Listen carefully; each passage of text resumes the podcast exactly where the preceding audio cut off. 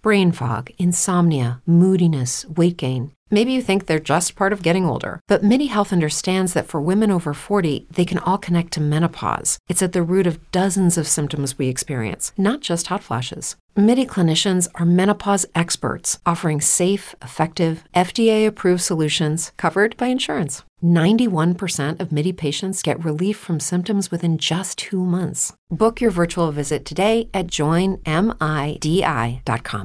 Lucky Land Casino asking people what's the weirdest place you've gotten lucky? Lucky? In line at the deli, I guess? Aha, in my dentist's office.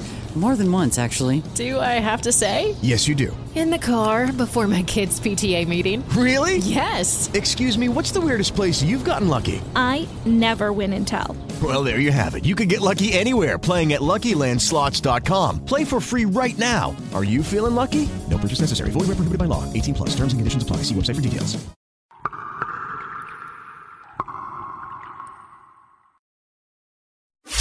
The following podcast is brought to you exclusively by the R&R Podcast Network.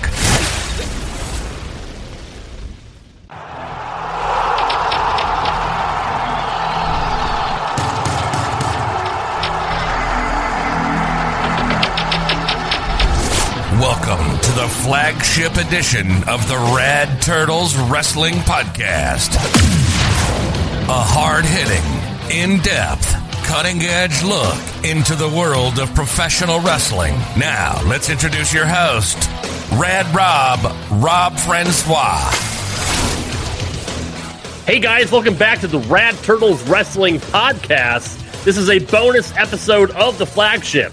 I am your host, Rad Rob, Rob Francois. I hope everybody is doing well all around the world, and thank you for being here. I have a very, very special guest on with me right now. Uh, many, many people know who this gentleman is. Uh, his most recent appearance on Get My Go uh, drove record numbers, even higher than Jeff Lane. Uh, he is from the two man power trip empire. It is the one and only Chad. What's going on, Chad? Yes, or the Chad Stir, as I like to The called, Chadster. The Chad Sorry. Stir. The But, uh, Chadster has made his uh, his first appearance on Rad Turtles. What's going on, man? Thanks Yeah. for being here. Oh, my pleasure, man. It's a uh, it's a great opportunity to uh, to chit chat with you and uh, just talk more. I, I'm not always used to being on the other side, uh, you know, of doing the recordings, especially using Streamyard. So you're counting down, and I'm getting ready to pump up some uh, triple threat podcasts or eyes up here or something. So uh, I did the Wayne's World. I did the nod with you. I just count, did the countdown. I didn't want to step on you. I like it. I appreciate that. It is weird. Like whenever I'm on like uh, Durban show or I'll do Hambone show every now and then, but uh, it is weird not being the host. It's just it's a funny feeling. I'm not used to it. So hopefully we can get through this and uh, you don't hijack the show at some point. Well, there's one topic that I could talk about all day long, it's me. So you're in luck. well, that's good. We're both in agreement there. Uh, now I know you're a busy guy, man. So I do I do appreciate you taking taking time out. I, I, I uh, we spoke off air. You told me how busy you're. Way busier than I even thought you were. So uh, it's a credit. it's a credit to your work ethic, man. Uh, how hard you work, but uh, I know your time's limited, and I appreciate you being here.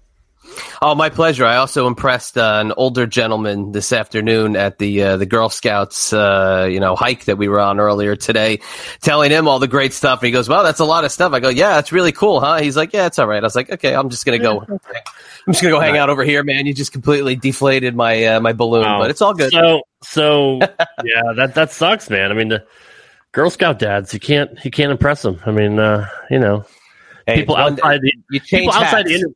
Yeah, exactly. People outside the industry have no idea who we are. So, eh, what are you gonna do? Well, you know, you go from uh, softball dad one day to Girl Scout dad the next day, and then you get back in the podcasting chair and you're a podcast dude. So when you're talking to an older gentleman that probably hasn't even heard what a podcast is, it's tough to impress him. So then you just Yeah. start lying and being like, yeah, you know, uh, morning drive, uh, DC 101. Uh, isn't that guy, isn't that guy's name, uh, you know, uh, Frank? Like, yeah, that's me, you know, just lie. Yeah, which, which will be a theme coming up.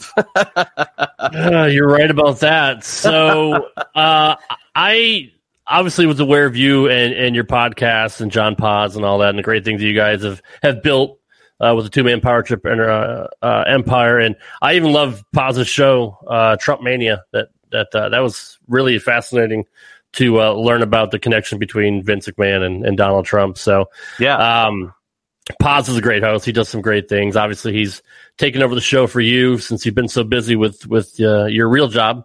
Uh, so Paz Yeah. does a great job, man. He's a good he guy. does a great job. And I'll tell you, I mean, you know, look, the the a lot of the the time. I mean, I've known him for almost twenty years. I think it's eighteen years now that we've known each other. We met in college, our second semester of college, maybe maybe second year. I can't remember that part.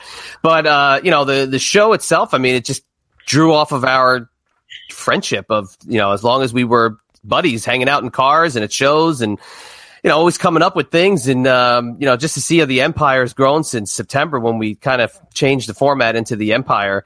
And, uh, you know, I didn't want to call it a podcast network. I didn't want to call it, you know, uh, some like generic, you know, no offense to anybody using that, but I just wanted to be different. I wanted something that was going to set us out and, uh, you know, aside from everything and he's done an amazing job. You know, and my hats off to him because he uh, he's he. If there's anybody who's passionate about pro wrestling, it's him. And um, I mean, he's got shows that I like don't even know about. That he's got so many going on. But again, it's just a credit to his uh, his work ethic and you know the amount of time he puts in. So whether or not he hears this or not, I'll put him over all day long. He's my uh, my longtime close personal friend. and he uh you know he's not on conrad's level as far as you know the caliber of talent that he has but he's a much in my opinion a much better host.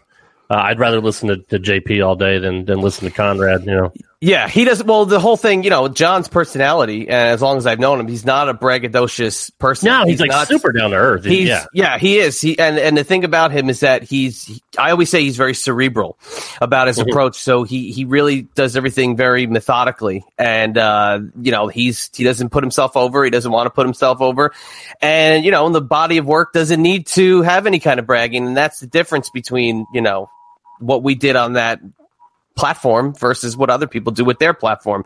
It's not about it's not about us. We always made it about the the people that we were spotlighting, and I think that's the difference. Uh, John's, you know, he's another one. He's got a real job, he's got a real life, family, all all the uh, the bells and whistles, but um, finds time to do uh, as many shows as I think I have uh, fingers here, and I don't have anything extra, so no, no he's extra digits. right. He's, he's very good, and yeah, he is very humble, and that's that's really what I like about him. I mean, he's just your your average dude, like like you are, man, just living out your dreams as wrestling fans and being able to talk to all these different people. It's like, you know, me. I've been doing it for two years, and I've gotten to talk to guys that I've idolized, you know, for years. That I mean, you got to love the internet for all the bad that it has. It's it's brought us together with people we probably never even talked to before. It's just uh, it's a cool thing to be able to do.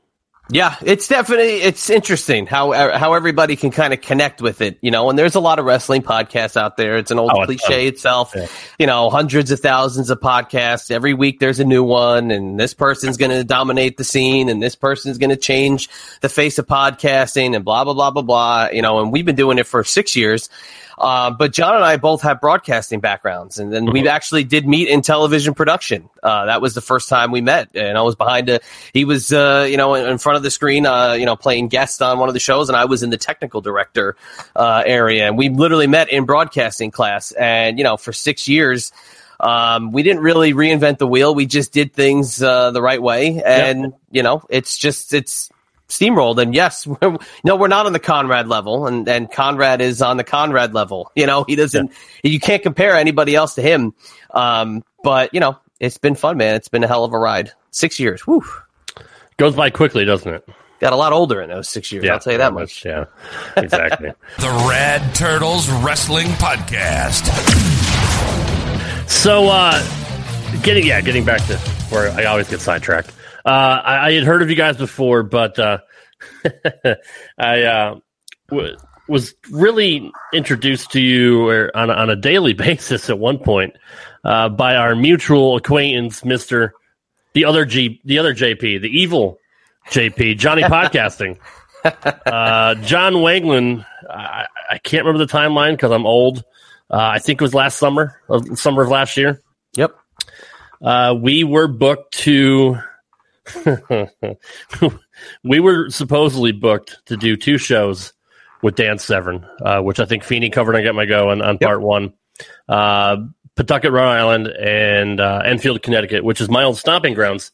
I actually lived in Enfield, Connecticut for many, many years and uh, moved to Tennessee because that's where my wife is from. Uh, but we were going to go to that show, and John was supposed to walk out Dan Severn to the ring uh, Mhm. in, in Pawtucket, and then I was supposed to walk Dan out to the ring in Enfield. And uh, obviously, you know that uh, Dan backed out because the promoter for Big Time Wrestling was was dicking him around. I don't know the exact specifics, but Yes, he Yeah. was. Dan canceled his appearances. So John wasn't lying about that. He was not. I can validate it. Saw Yeah. the, the words come out of the mouth of the beast. Yeah. What he was lying about, which I don't think even he talked to Dan about it, was obviously us walking Dan down to the ring. Like people are like, who the fuck are these guys?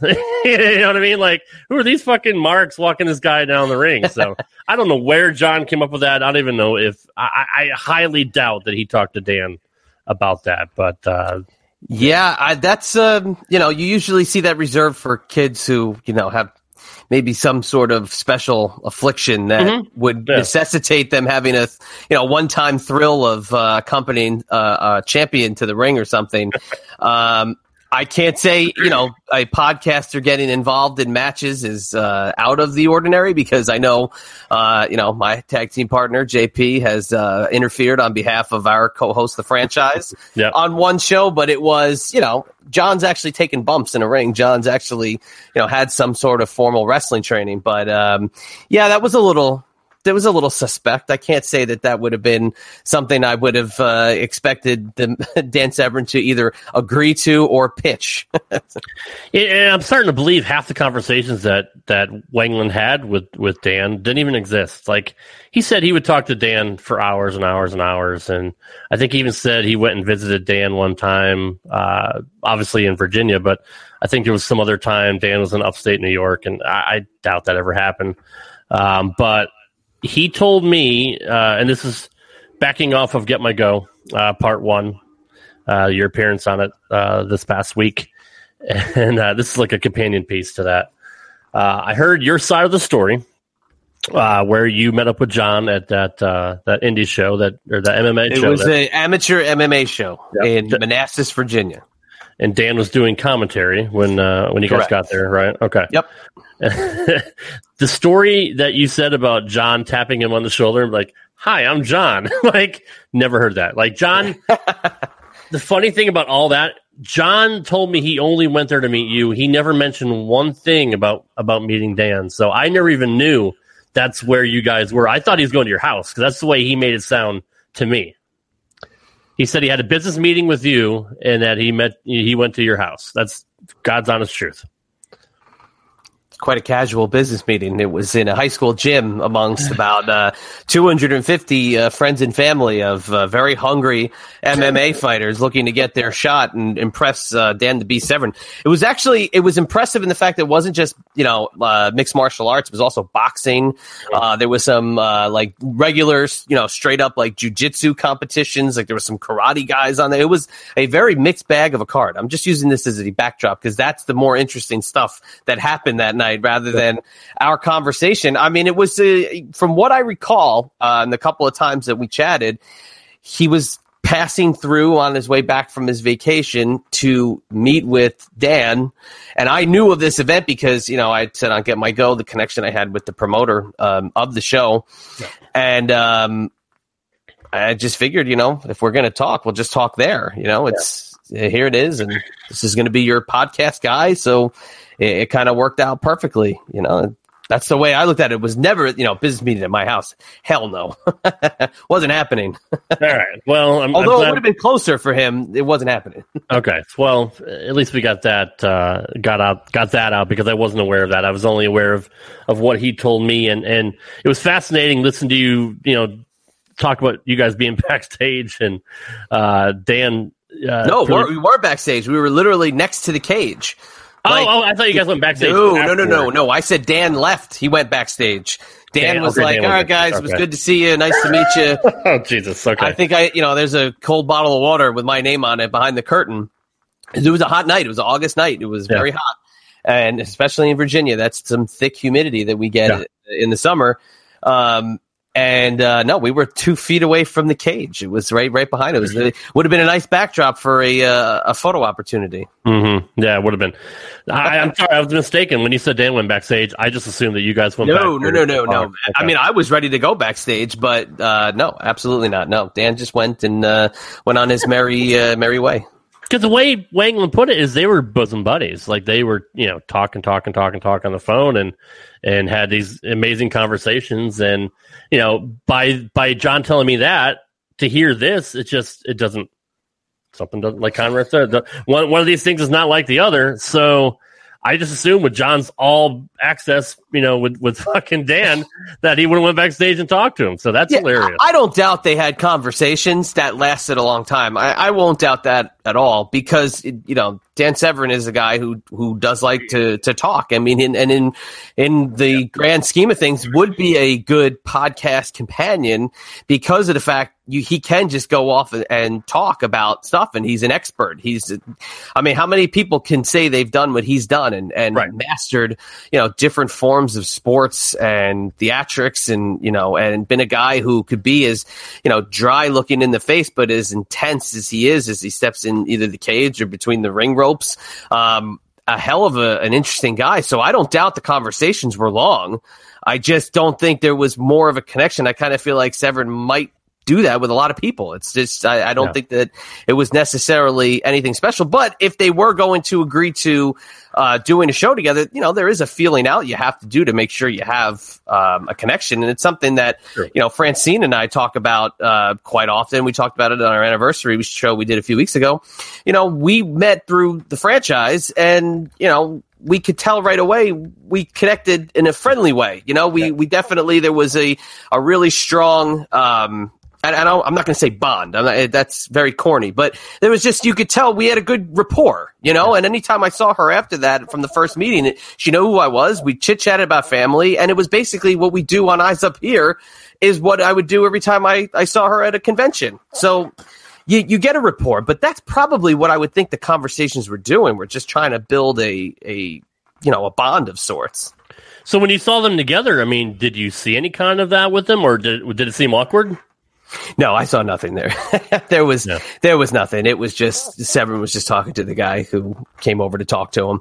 Um, you know, just the he told him about the the cancellation of Enfield in uh, Rhode Island, and uh, you know, explain the the shenanigans of the promoter, and uh, you know, you can't dick around a veteran like uh, Yeah, Dan no. Severin. He's not going to go if he doesn't feel comfortable, so he did not go and uh, that was pretty much the extent of it. Uh, they were really, uh, like I said, it was not a long conversation, and most of it had to do with the cancellation of the next weekend's events, and that was that was it. that that's really it.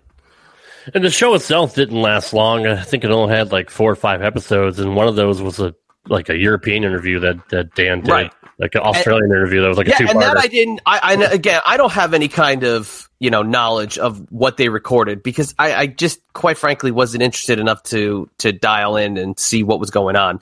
Um, but I wasn't either, and I was business partners with him. So.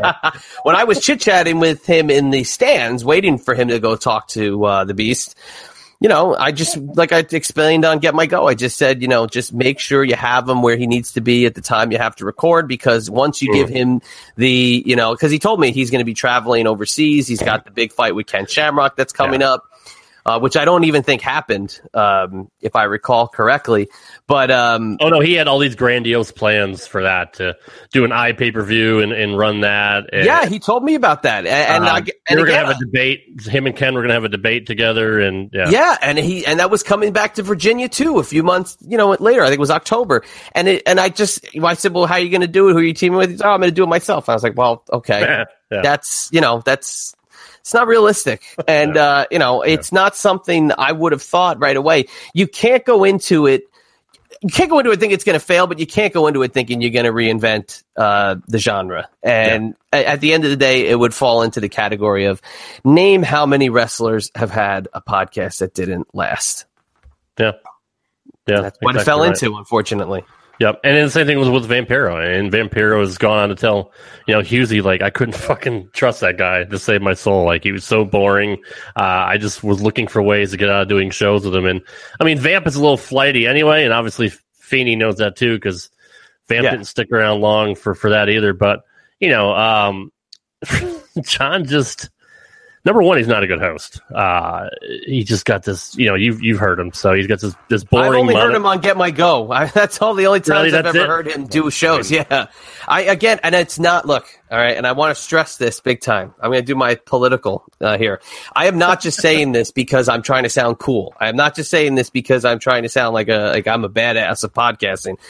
And you can say this as well. Many podcasters can't listen to every show. You can't listen to everybody out there.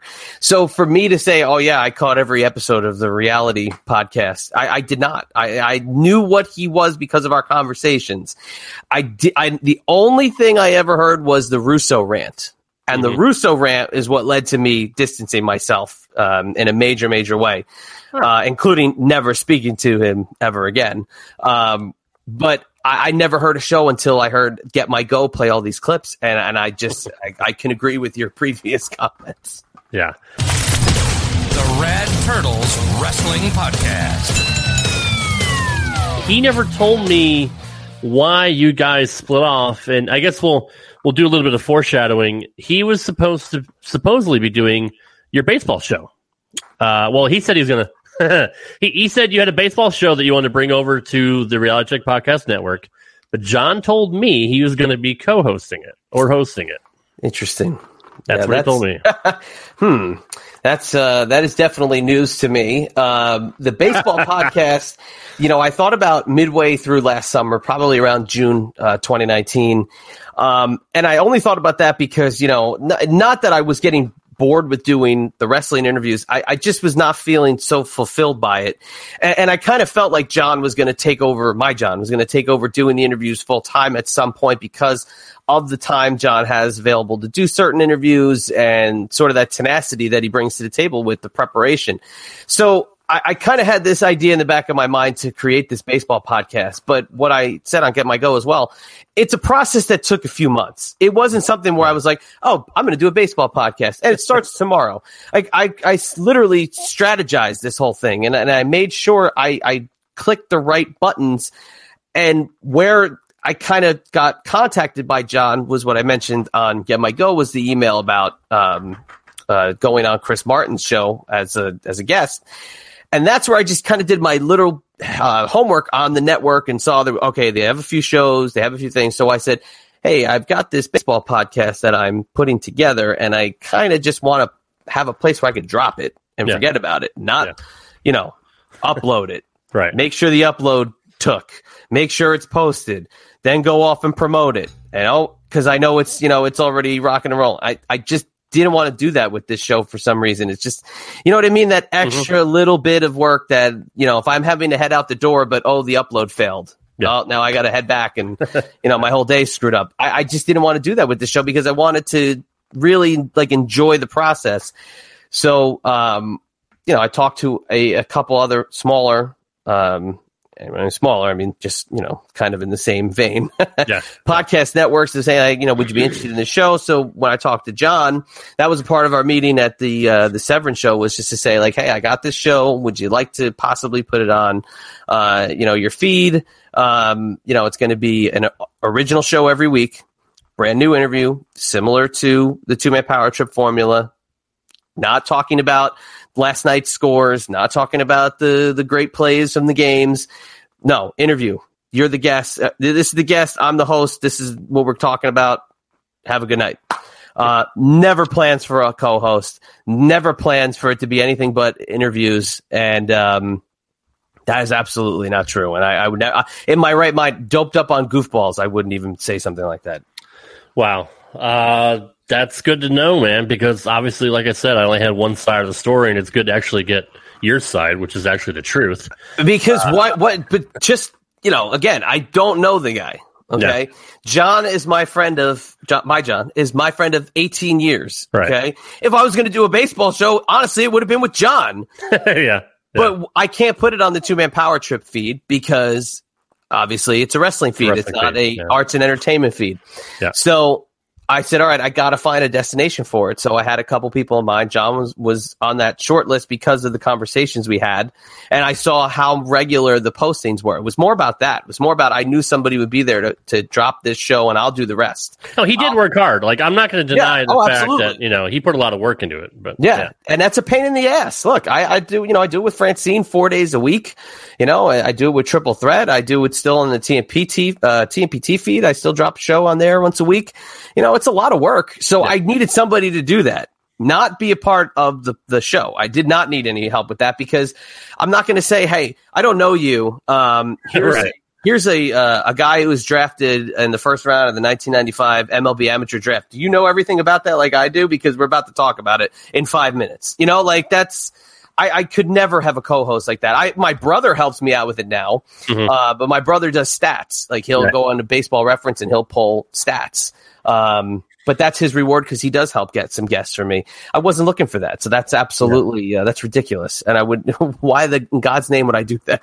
And I guess it was naive of me to believe that that, that would even happen because I mean, this is, dude, it, it's funny. He can be a very convincing and persuasive person. I mean, he can, he really comes off as a, as a genuinely nice guy when you first meet him. But, um, Oh, I'm not denying that. He was a very nice man. Very- yeah. I mean, and, and it's you know, I, I can't say I'm not out here to kill the guy. I'm No, not, obviously. I don't know the guy. I don't know anything you know about him outside of what I've heard on Get My Go on my conversations with him. So I mean, it's me just falling into like a category of like. mm, I'm kind of like eh, I'm floating out there. I don't have any Yeah. like affiliations.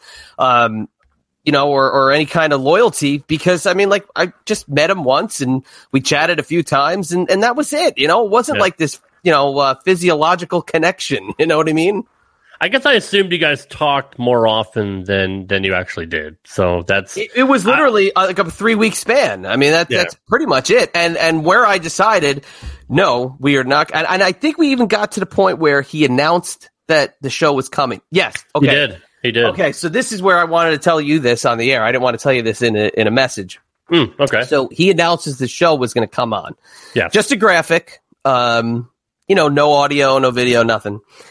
And all I kept seeing was you retweeting it. right. So he'd post something, you retweet it. He'd tag me in something, you retweet it. So I sat there and I was like, is this a fake account? I was like, why is this guy? Because he never told, I don't think he ever told me who you were. So I'm like, is this like a fake I- I like wa- account I that was he only yeah, I was only his business partner. I, I, uh, is, is this a fake account he has to like shill the network? Like who who the hell is this guy? And then when I click on your picture was you know your little cartoon guy. Yeah. So I'm sitting there going like, so wait, it's a cartoon guy. It's these random retweets, and then when you started following me, I apologize. I muted you because Yeah, that's fair. I hated getting the notifications of this stuff is retweeted, this stuff is retweeted. I thought you Right. were fake. I thought you were him because I was like, there's no way that this one person is supporting this little network as much as as you were. And now I come to know how invested you were. But at that time, Yeah. I had no clue who you were, and he never, you know, said like, "Hey, look out for." I would tell somebody, "Hey, this is, you know, Rad Rob. He's going to retweet everything that I post with your name Yeah. on it. Yeah. Make sure you follow him or shoot him a like or this or that." I thought you were a fake person, so my apologies. hey, no, it's it's Twitter, dude. You never know. Like, there's so many burner accounts and fake accounts and parody accounts. And shit. I get it. There's, I even had my own parody account at one point. So, You uh, your own parody account. yeah, you know- dedication. you know you're over when you have your own parody account. But uh no, he he's such an asshole. Uh, it doesn't it doesn't surprise me he didn't tell you about me at all because uh like I said, I was only his his 50-50 partner. And I didn't ask, so I mean, I Uh, could be held Well, why would you? responsible as well. So, Yeah. as that he announces the show is going to be coming at some point, Hmm. I had the first episode recorded, which again I took months and months and months to kind of build up what I wanted the show to be, and went and got a great first guest for for a show that didn't have any episodes, and um, then I was made aware of the Vince Russo rant, and I did an interview with John on his airwaves or your airwaves or his air. I don't know if it's half of your airwaves, half of his airwaves. right, right. And all he was talking about in the interview was how much he respected the brand and how much he liked Vince Russo and Shane Douglas being on the brand is this great thing because Shane is great, but the brand is great too. And you know, you're, you're this and that. And then I heard this rant and I'm like, oh no, I can't do this. I, I'm, what am I going to, I'm going to you know, go anti-brand and go against Russo, who at that point was interested in bringing eyes up here to the brand. And I did the show uh, with Shane on there every week. I mean, Right. I, there was no way in hell I was mixing the two of them up because I mean, let's tip the scales here, you know, in reality. Um, so I just I I sent him a message. I was like, hey man, uh, too much stuff going on. Um, a little anti-brand rhetoric. I said, I if you know if you understand, I can't go through with this because it's just a bad look for me. And he kind of passed the heat to you know the the Get My Go crew uh, without naming them specifically to just say, you know, there's a bunch of trolls out there who were bad mouthing me, and I've had enough, and um, and that was it. Yeah. That was all she wrote. So it was no like, you know, F you dude and whatever. And I still, I, you know, I don't want messages. I'm going to say this again, just like I did on Get My Go. I don't want to hear from anybody. I, I don't want to hear from anybody. This is, this is just me talking about my experience. Um, I'm not here to fight. I'm not here to have any kind of wars. I'm just talking, answering your questions. Um, that was it. Three weeks. Tumultuous couple of weeks. Man, I'm telling you, and and he did tell me he, he thought the reason why um, the deal with you fell through was because of Feeney and Husey and Durban and all that, and people emailing his sponsors and trying to get you never know, spoke to them until I recorded Get My Go. Feeney, um, we DM'd when I decided to bring the audio for Eyes Up Here to Creative Control. Yeah. But um, I never spoke to uh, Mike Durband. I never spoke to Husey until I was on the air. I've never followed them until I was on the air with them. I just, again, I don't, I, I just don't follow that many other podcasts. So I don't, Yeah. I wasn't, a, I, I've heard their names. I'm not going to say that, but I just, I didn't follow them. I didn't know anything about them. That's that's hilarious. And I I, I sent you the uh, screenshot of the text that Yes, you did. uh, when uh, when Vince Russo made his announcement that Francine was coming to the brand. Uh, I posted that and sent it to John. John said uh, she was doing a show with Chad. It sucked. Uh, I said, and this is just you know in full transparency, she should have gone with us. No one's gonna no one's gonna listen over there. Uh, and he said, nope. And they haven't listened to her and Chad. Uh, they get uh, amazing guests and shit downloads. Uh, the audio blows and they waste the great guests that they have. Uh, and he said, if we had an ability to get the guests they do, we'd be top 10 podcast guaranteed. that line popped me more than anything else he's ever said. Uh, and obviously, I think Feeney and them told you the story. He, he, he claimed that the realest guys in the room with Dan Severn and Don Fry was Yes. number three in the U.S. in wrestling. Dude, you've been doing this a long time. You know the charts are are up and down. They're not always accurate, uh, but still, it's it's a it's very hard to break into even the top ten when you got Stone Cold, you got Jericho, you got Jr., you got Bischoff, you got Tony. You, you know the you know, you know the drill. To, to debut at number three with Dan Severn, and nothing against Dan. I love Dan. He's very charismatic. He's a, he's a great guy, but there's no fucking way with zero promotion that a podcast is going to debut at number three in America in wrestling. It's impossible. Wow. I've done probably, I would say at this point safely over a thousand shows. Okay. Mhm. Over six and a half years.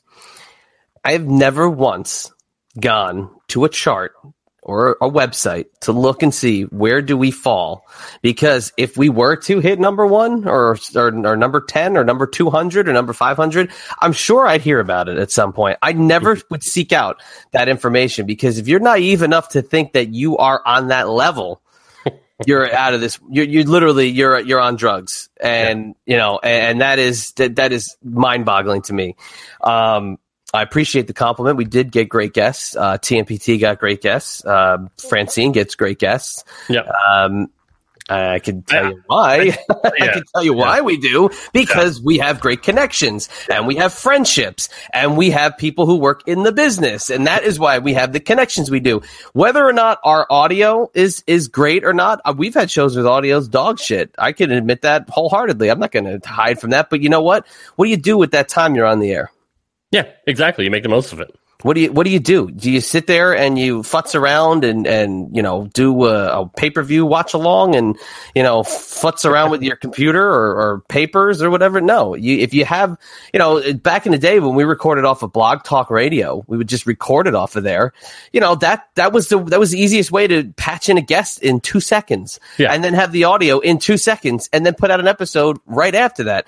And at one point, I mean, I was putting up three episodes a week of Two Man Power Trip in 2015, 2016. It was a lot of work, but it was getting our name out there. And you can't win the race in one show. Right. And it's silly to think that. Um, but, uh, you know, look, if that's what he said about, I don't, you know, that's, he's entitled to his opinion, but Yeah. I, I wholeheartedly, uh, disagree. Uh, I do agree that it is a great show. I do agree we do get great guests. So I appreciate the compliment. yeah, I mean, I even told you like, you know, he thought the Shane, uh, the franchise show was, was was shit too because you know the audio. Told me he loved it. What are you going to do? course. Well, I mean, like he's well, he's not going to tell you face to face. Oh yeah, your show sucks. You know, I, I, I said it on Get My Go. I don't know if it aired yet or if it didn't air, if it got cut or whatever. Didn't listen back uh, yet. Um, but uh, I joined the brand Facebook group, and the first thing I that Durban popped on, he was like, "You know, Shane's audio sucks," and I was like, "You're right, right, yeah. it does. I'm not going to hide from it. Yeah, it sucks because guess what? He's comfortable doing the show." We, I, I gave him what he needs to do the show, and he's happy doing it, and he's there when we need him to record, and that's what is important. That it doesn't matter all the time. I'm not looking to be the number one show in the world. I'm not looking for that. I have a, I have a job. I have a, a career. I'm looking to have a great little niche side project, and mm-hmm. that's what I've got with this podcasting. Hey, this is Jason Powell from ProWrestling.net, the Rad Turtles Wrestling Podcast. It's amazing to me that turtles have the ability to speak, let alone host wrestling podcasts. I guess that's what makes them rad. The Rad Turtles Wrestling Podcast. And that's the problem with John is he wanted to take over the world. He wanted to be able to do that full time and make money at it, and, and be able to quit his job. And you know, he had this big pipe dream and delusions of grandeur that you know that that would happen. And you know, he thought he could do it. Boom! You know, within a year, like he had a a vision board or whatever the fuck he had, and and. He had goals and he planned on being a major player, you know, within a year, a year and a half. And he just had very lofty goals. And again, you know from doing things for so long, that's a pipe dream. It's unless you have lightning in a bottle, man. Like you said, no one's going to reinvent the way podcasts are done. Uh, we know who the top players are. We know who the mid card are, and then there's you know seven million jobbers. So he And it's going to get worse. I'm just going to tell you this right Oh, now. yeah, Sorry, I- sorry to interrupt you. The fine. podcast world's going to be even more clouded coming up because the podcasters that are getting into it now, they're coming with they're coming with this. They're coming Yeah. with money and they're paying people to come on the shows now. And it's going to change a lot of shit because you're not going to be able to get the same guests that you did before because people now are want to get paid big time because they're getting it from other people. And that's going to be the next big I wouldn't say podcasting boom. It's just going to be the podcasting um, flooding, and there's going to be more, and there's going to be a lot more. Whereas, like, I'm okay if you want to have a podcast and talk about backlash. You know, I'm okay if you want to talk Right. about AEW, whatever. But Yeah. when people come on and they want to do interviews and they're paying every guest to come on, you literally just compromise the entire genre. Yeah, the entire industry. And uh, I have refused to pay anybody. I, I had I had one guy that wanted me to join his Patreon, you know, to come on the show. I'm like, no, man, I, I have I appreciate it, but I don't. That's not my thing. I, I don't. I want to get it organically. Uh, I I want to network. I want to make connections. I I've been blessed. I mean, I don't want to. I don't want to brag, but I mean, I've been blessed to make friends with guys like Jimmy Korderas and Dr. Tom Prichard, and uh, I knew Dr. DD Tom, TMPT Empire, represent. he's amazing. Yeah, he's an amazing guy. He really is. Um, you know, guys like I, I knew DDP through DDP Yoga, um, and Stevie Richards through DDP Yoga. Um, PCO is a fantastic guy. It's like, you know, I, I, I don't know how it is with you because you had connections in in in wrestling, but me just being a, a, a fan cast. Um, I would find people on Twitter or you know get people's emails and I'd message them and, and ask if they wanted to come on. And I'm sure you've probably even had this too. Even Sean Mooney told me it was hard for him to get guests, but you're not always going to get yeses. You're probably going to get a lot of no's. You're probably going to get a lot of runarounds. Wrestlers are very, I don't want to say flaky, but sometimes you know they're they're hard to wrangle in. They're hard to deal with. Um, you know, but I was fortunate enough to get certain guys to come on the show. And did my numbers go through the roof? No, fuck it. I mean, because they're they're doing everybody's shows at one point. Um, but to me, I'm like you. I got a full time job. I got a I got a wife. I got a two year old kid now. Um, you know, I have other priorities in life. I'm just doing this for fun as a wrestling fan to kind of live out my dreams and talk to guys that I idolize. But you know, like I didn't even know that was coming for for people to be paying guests to come on. Yeah, it's gonna. I'm telling you, that's that, that's gonna dry up my market because I don't. It's fucking, going you know? to absolutely. Uh, it's going to weed out a lot of people because you're going to end up with uh, you know shows that would rely on uh, guests that were you know more on a, a known Mm-hmm. tier. They're going to have to go get people who are much lesser known, um, and it's going to hurt the interview if they don't know much about them. It's going to hurt if they don't really have much to promote. Indie guys don't have much to promote these days, so that's kind of unfortunate. Um, but you know, uh, let me be on the flip side of that from the business point of view. I encourage every wrestler out there to get what they need for the interview because it could be long. It could be a um, Oh, yeah, be absolutely. an arduous task for them to do an interview. It's like I've had guys tell me, "Look, this is my job. I got to get paid to do my job," and um, you know, this this is absolutely the only way I can do somebody's interview. And um, again, I don't, I don't, I, I do not say no to that for them, but I say no to it for podcasters only because you can't make a name for yourself just by paying guys off to come on shows, especially right, out of the gate because you're, you're throwing mixed signals. Um, it's it's just not a successful thing for you because you're going to get frustrated because one week you're going to find a guy you can't get on the air. You can't even you throw money at them, they're not going to come on, and you're going to have no guests. And um, you know they're going to tell their friends to to hit you up at some point, and you're going to have to pay them too because they know you paid so and so, and it's a cycle that keeps Yeah. going on and on. And that's just that's just me saying I feel like that's the trend Mm-hmm. um, that's coming next. A lot of guys that would contact me and say, you know, how do I, you know, get a successful uh, podcast going? I want to do interviews. I want to talk about old shows. I want to talk about Monday Night Raw. I would say pick a, a topic, and that's your show. There were these two guys that were based out of uh, somewhere in the north, maybe Portland, uh, a few years ago that were contacting me all the time, and they were like, "Look, I want to do interviews, and I want to talk to Kane, and I want to talk to, you know, Dean Ambrose, and I want to talk to this guy and that guy because these are guys we had on the air." And uh, said, "But you know, but we live in the uh, Pacific Northwest, and everybody loves Portland wrestling." I go, "So then why don't you make your podcast about Portland wrestling?" Right. and you don't need to interview anybody.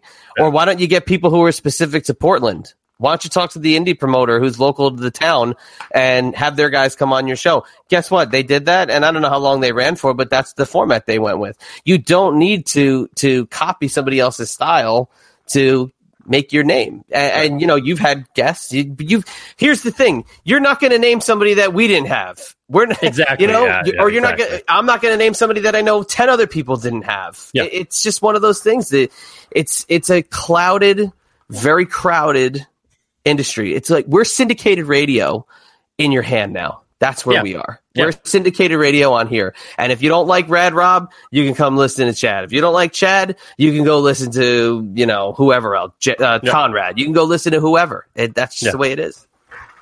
Yeah, and uh, it's it's you know seven hundred thousand or podcasts or so in the world, and you know it, it's it's it's so oversaturated, and anybody with a microphone or even a cell phone, an anchor can just make a, a freaking podcast. You know what I mean? Like literally, you you you need no expertise to to do a podcast. Now you're probably not going to be successful, but literally anybody can do it. It's not like I can't go to local Nashville radio and try to get a job because I have zero experience. I have no degrees at all and on that.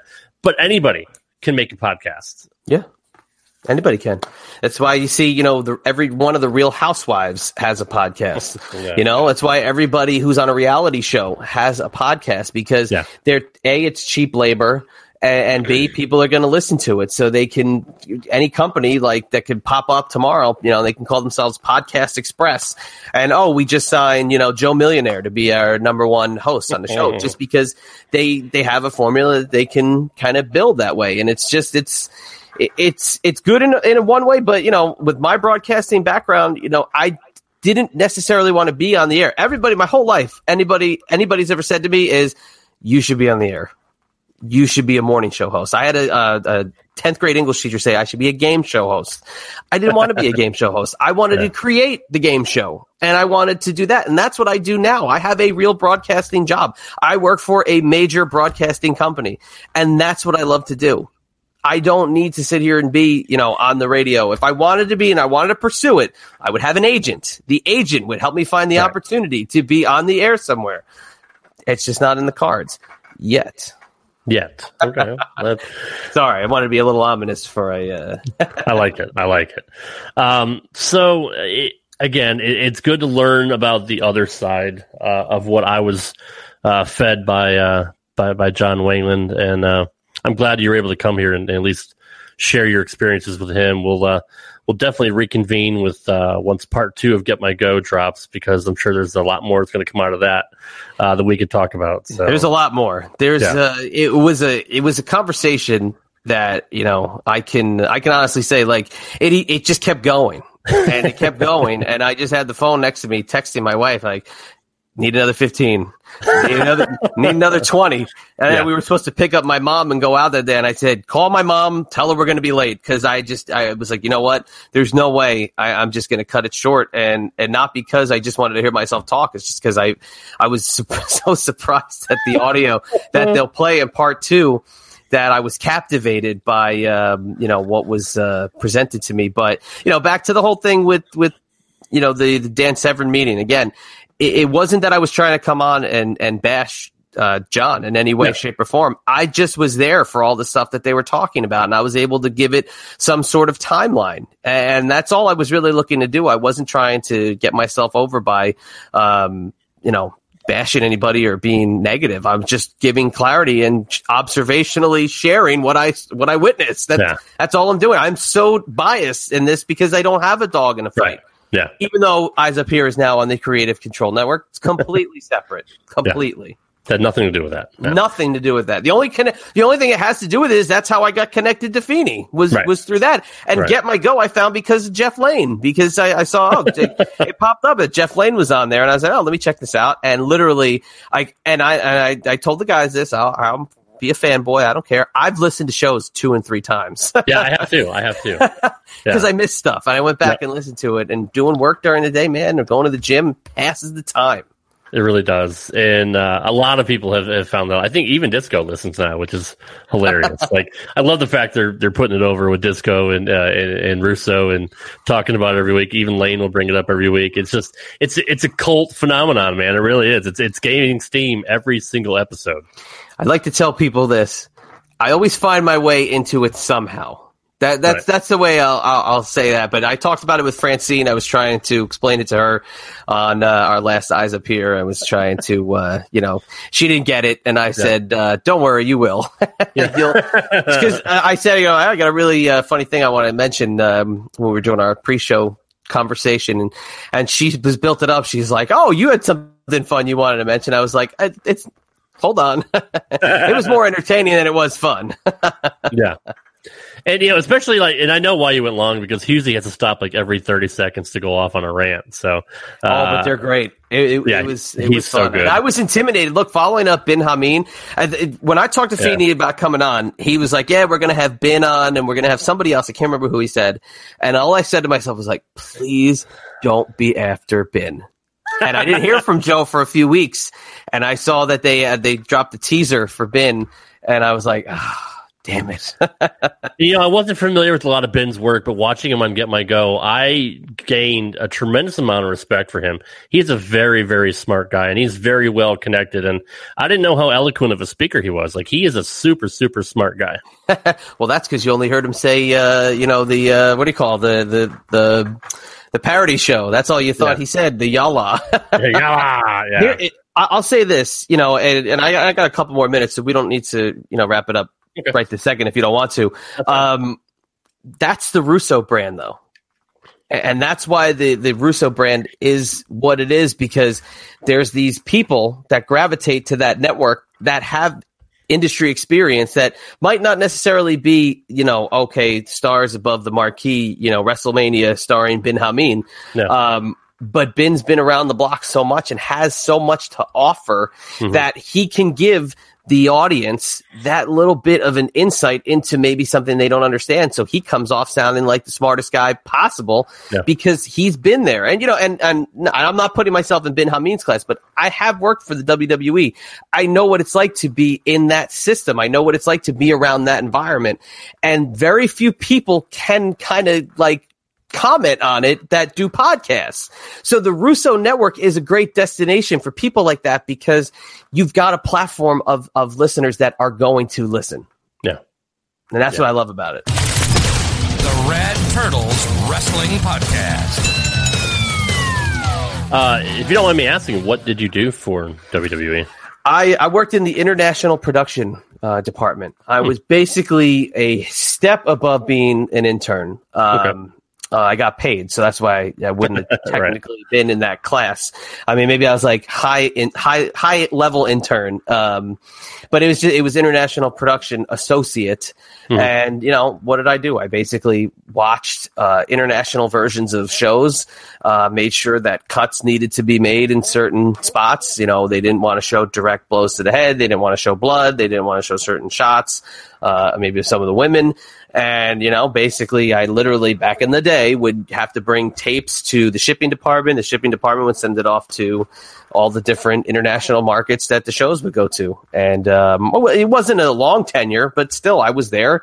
I went through a long and arduous interview process that lasted weeks and weeks and weeks.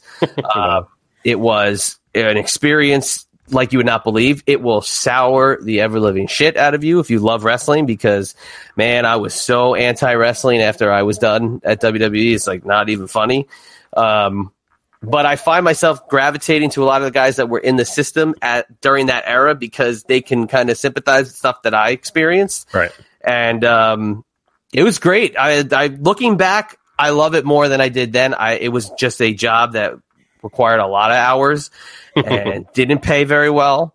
Um, didn't have so much great access, but nonetheless, I still got a paycheck that had World Wrestling Entertainment on it. So that That's was a pretty cool thing as a that was yeah, that was really. I mean, taking the Titan Tower tour was that was something else. I mean, that was the you know the five year old uh, you know uh, Mark that found uh, wrestling in 1987. That was uh, that was like unbelievable to me. You know, I'm walking the halls of Titan Tower when they took me in the gym.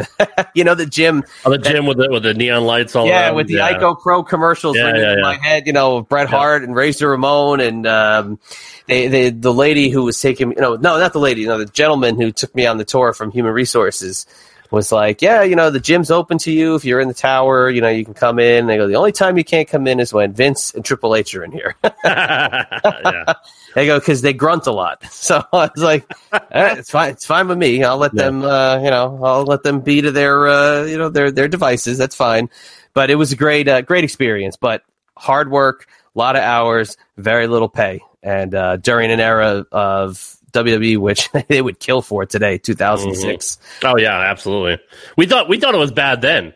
You know what I mean? Like, which is funny. Like 03, 04, 05, like you know, SmackDown started to get really good when Heyman took over, but then like even around 06, 07, like God, this shit sucks. But I would kill. They Yeah. would, they would kill to have three million Dude, viewers. I was in I was in one of the side production studios um, the day after the SmackDown tapings that the Great Khali debuted at. Whenever he debuted and took out the Undertaker, I believe. Yeah. And I was sitting there going like, "Oh my god, this is so bad! Like I can't believe that they're do- they're recycling, you know, like basically Giant Gonzalez and Pretty much. like this is this is bad." And I said it to somebody in the the studio, and they were like, "Well, maybe the fans they don't know about that, so that's why we're doing it." And they were calling him, you know, one pay per view, and they were like, "This he sucks. This is not going to be, uh, you know, a character that lasts." And Great Khali was a staple for many many years, Yeah, but um. Yeah, man, that was uh, that was like a golden era compared to now. it really was. I mean, Cena was really hitting a stride during that whole time. So the whole thing that you know like i, I uh, wrestlemania big time um wrestlemania 22 i want to say uh triple h and cena you know big Mm-hmm. Yeah. time remember that Yeah, whole thing yeah, um that was the one that that wrestlemania i started the day after that wrestlemania Mm, Okay. so that was the one i remember uh, edge and mick foley that's the match i remember watching like Yeah. a billion times because we had to cut everything out of it. Cut Yeah, even the fire, the- like the finish, really? Oh, they, they had to switch to camera angle in the sky basically because they couldn't show the direct impact of the uh, the the guys going through the fire. no shit. Um, I think Wow. Was Lita bloody in that match.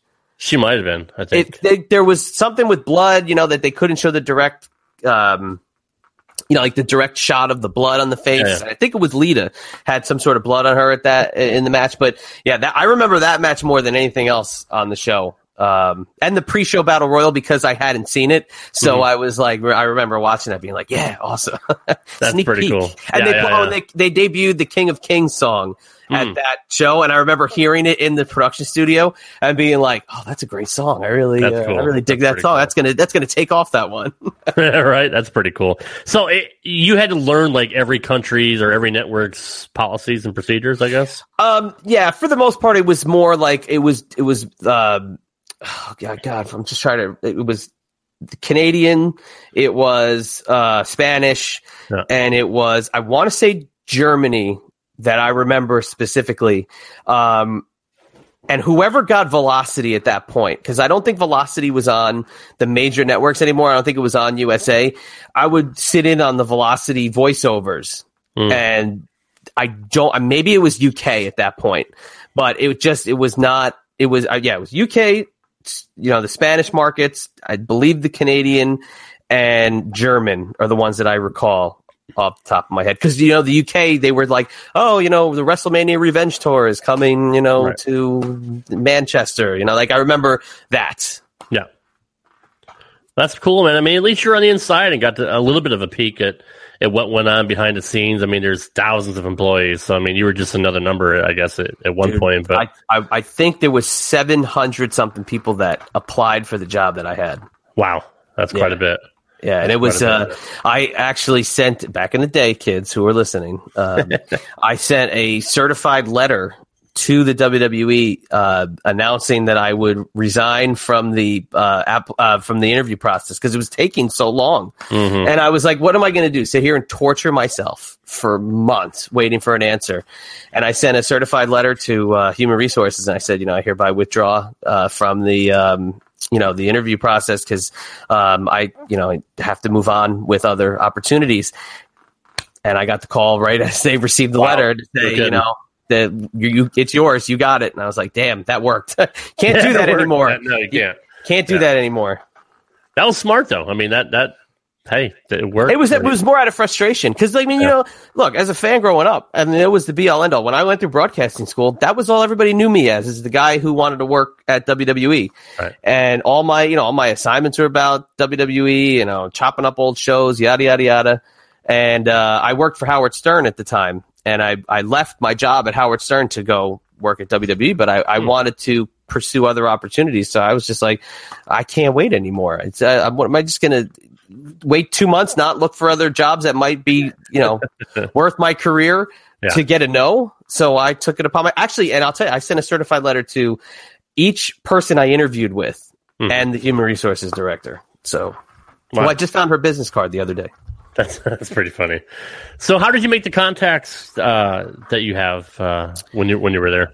Um, you know, basically the contacts have kind of just come over the years of being connected to, you know, the system. Right. Um, when we started getting the podcast together, it was kind of a, a meeting of my sports memorabilia experience mixed with my WWE production experience, where guys that would come on the show, um, you know, that were there during that era, I'd be like, hey, you know, I worked there at this. Did you remember, you know, this guy? And they go, oh, yeah.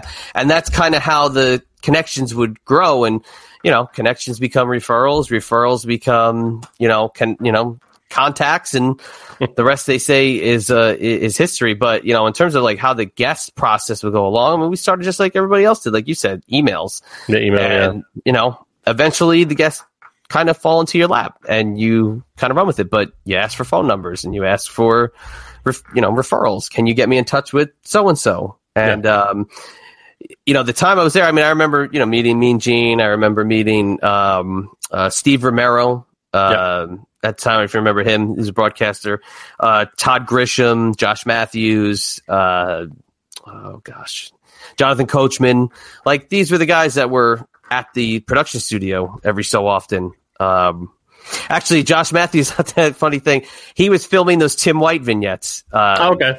Back at during that era. So uh, yeah, man, it was just basically you know relationship building over a good like twenty years of, of doing the sports memorabilia, Yeah. And and through today, I'm still doing it. So that's what it's all about. what you gotta do, man. It's all about networking. It's all about making contacts. And the funny thing is, like, if you suck, they're never gonna remember you. They're never gonna tell anybody else. Oh yeah, don't go on there. I mean, like that show sucked. Or like, you know, I I've been fortunate to where you know I've had return guests, and if anybody does ask them about me, like, oh yeah, they're cool. I had a good time with them. So, you know, it's not like any any schmuck, you know, can just go out there and be like, "Oh yeah, I want to talk to," you know, like you said, like Tom Prichard, or I want to talk to Tracy Smothers, whatever. Like, you might be able to get a hit every now and then, but you know, you're going to get a bad reputation at some point, and and that's kind of where John, uh, you know, with Vamp and with Dan, he was starting to get that reputation. Like, yeah, that, that guy, he he talks a big game, but he can't back it up. Like, I don't don't do business with him, and I, I've heard stories of that too, and it's like if if John just he wanted he wanted too much too soon. Yeah, And I I'm, can I'm, see I'm that. almost, I'm almost getting tired of, of talking about him, but it seems to be a popular thing nowadays. So I mean, I see him right behind us here in the, Well, uh, yeah, obviously, the yeah. view I mean, we've got. But you know, I I personally I think Dan Severn was a great uh, idea. I, I think that that was a great uh, a great choice. Not Vampiro. I never in a million years would have um, even approached a guy like Vampiro who has a reputation for being you know very yo-yo ish, very up and Mhm. down. Whether Yeah. it's his you know his his I mean, it's self, self yeah, self admittedly he deals with anxiety and depression and Yeah, and- I mean, and battling Alzheimer's, you know, like Yeah. there's he's got a lot of issues Yeah. that I would not think of him as my go-to uh, podcast person. I, I've said it on many shows. The one guy who I had really thought I could have a good show with, okay, but it would take a lot of wrangling, is Marty Jannetty. Mhm. Okay, and I've talked to Marty Jannetty before uh, about it. But realistically, do we think that's somebody you think that I could really rely on to be there when I need them to be there? no. Exactly. But I I have to face the reality of holy shit, I could do a show with Marty Jannetty, but is this worth the uh you know the exploring with Francine? There was another podcaster that had approached Francine literally the same week that I talked to Francine about doing a show, and she went ahead and you know not only did she know me from you know the franchise, but Yeah. she knew the body of work, and Right. she was basically like, "Well, I'm not going to go with this other dude because doesn't really have a big audience." So, um, you know, it, it's there's there's a ton of people out there. You know, there's still there, there's I could still go back with Russo and fill the spot from Eyes Up Here, which you know I would like to do. I had a few people in mind that it just didn't work out, but Right.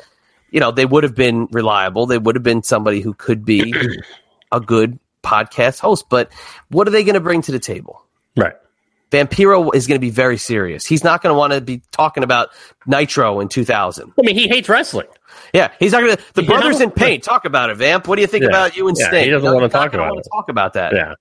And I mean, even Russo doesn't even like talking about that shit. He like he hates talking about his career.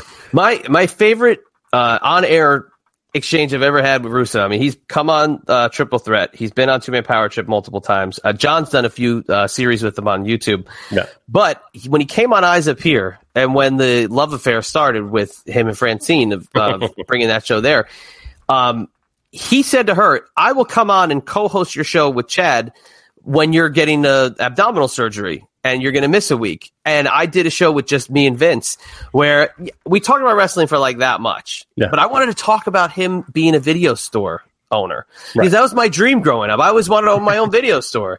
Uh, that that to me is the coolest shit of all time. That was my favorite interaction I ever had with him was talking about that. And, and bro, it was I could tell he was relieved to be Yeah. talking about it. Yeah.